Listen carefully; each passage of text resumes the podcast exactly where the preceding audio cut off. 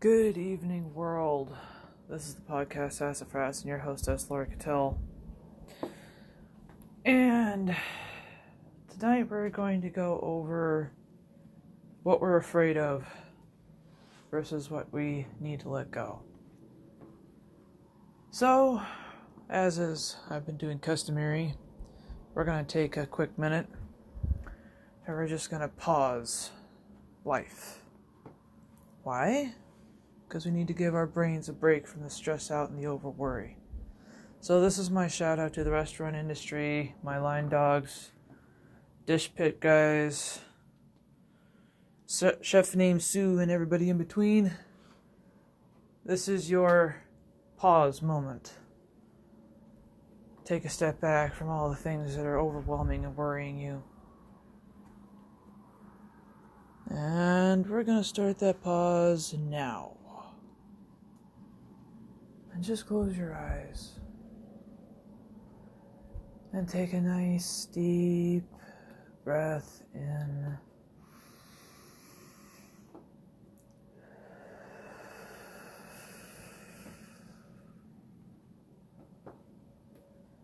and notice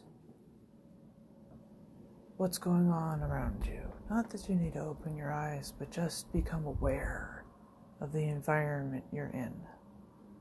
Is the air heavy? Does it have a particular smell? Are there roses, or maybe if you're in the restaurant industry, that might be onions? Are there cars going by somewhere? Music in the background?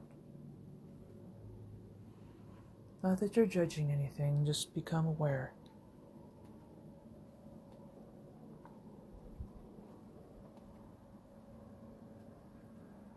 Few more seconds. And we're back. Oh, went a little longer than that today. I'm guessing I'm probably not the only one today. Not sure why. But statistically, if I'm somebody sitting in a part of the world feeling a particular feeling, then statistically, there's at least 10 other people at some other part of the world feeling the exact same way in the exact same manner for the exact same reason. There's just so many of us, it becomes a st- statistical impossibility. Try saying that 10 times fast. Same thing with uh, the way you look. Uh, scientists say genetically there's about seven people that look identical to you anywhere else on the earth. Which is how you get um, the idea of a doppelganger. Someone out there looks exactly like you, but is completely different. It's a little more complicated when it comes to doppelganger, but I digress. So, today I'm going to go over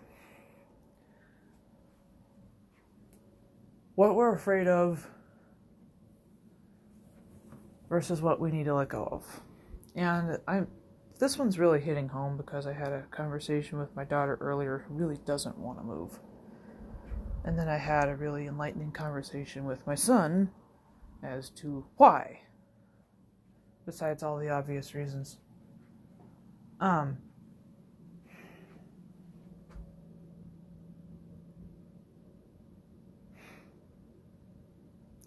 She had a lot of problems when she was in elementary school. Going to be a little real here. Making friends. Uh, the administration of the school that she was going to, which I pulled her out of, by the way, mid mid elementary school, it was that bad. I pulled her out of there because they were being very weird about it. Anyway, she was having all sorts of problems making friends all through all through elementary school, and so for her, the prospect of moving someplace else equals I'm never going to make friends again.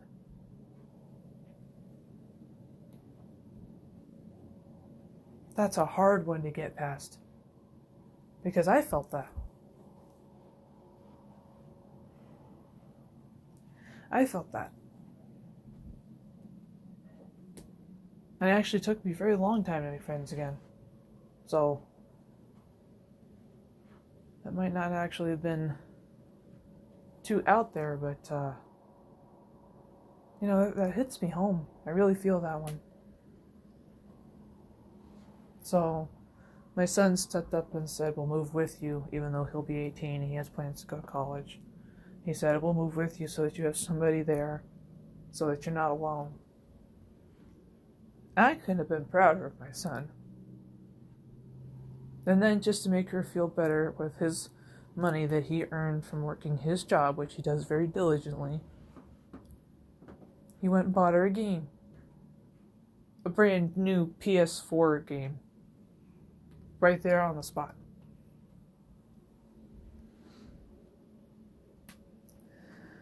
I might get hard on him, but damn it, somewhere along the lines I got something done right. Because I couldn't be prouder of the young man that he's turning into. That was sweet.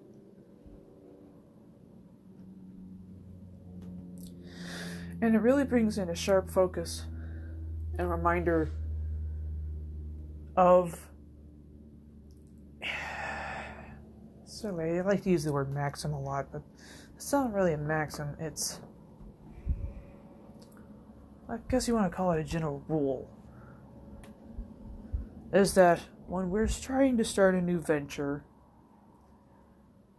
and we become agitated and fearful, it's not necessarily the future we're afraid of.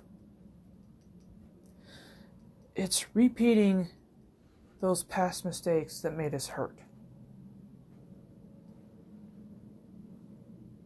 I'm going to say that one again. When we are fearful of the future, what we are really afraid of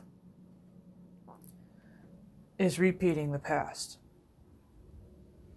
because the future hasn't gotten here yet. You have absolutely no idea if that future is going to bring you something even more amazing than what you have right now.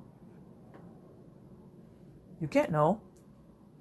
Yes, it could just as equally bring you something that's way, way worse, but you get what you focus on. I'm going to say that repeatedly. You get what you focus on. I forget what person I learned this next little parable from. But it involved the young man's whitewater rafting trip. And the instructor, before they went out there, because these kids were nervous, I mean, these were like some serious rapids, and they were like, I don't want to go overboard.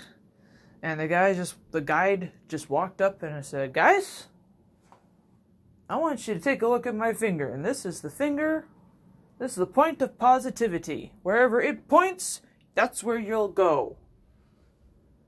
And if you just do that, we'll get out of this just fine. And they did. They had an awesome trip. Wherever he pointed the finger, that's where everybody went. And the person who was leading the trip went up and asked the guy afterwards, like, that was really impressive. You've been doing this a while. Where'd you learn that point of positivity? He's like, I learned it really early on when I was doing these rafting trips. And I would start by telling them, don't look there, look there. And they, you know, they'd look wherever I was pointing, which is the point I was trying to tell them to stay away from. And I realized that they would go wherever I would point. If I was pointing towards the bad thing, it's like they were just Geppetto and they would just go towards the bad things. So I learned to point where I needed them to go, and it went smooth sailing from then on out. Point of positivity. If you're focused on problems, you'll head right into problems. If you're focused on solutions, you'll sail into solutions. When we're worried about the future, it's that we're worried more that we're just going to repeat the past that made us hurt in the first place.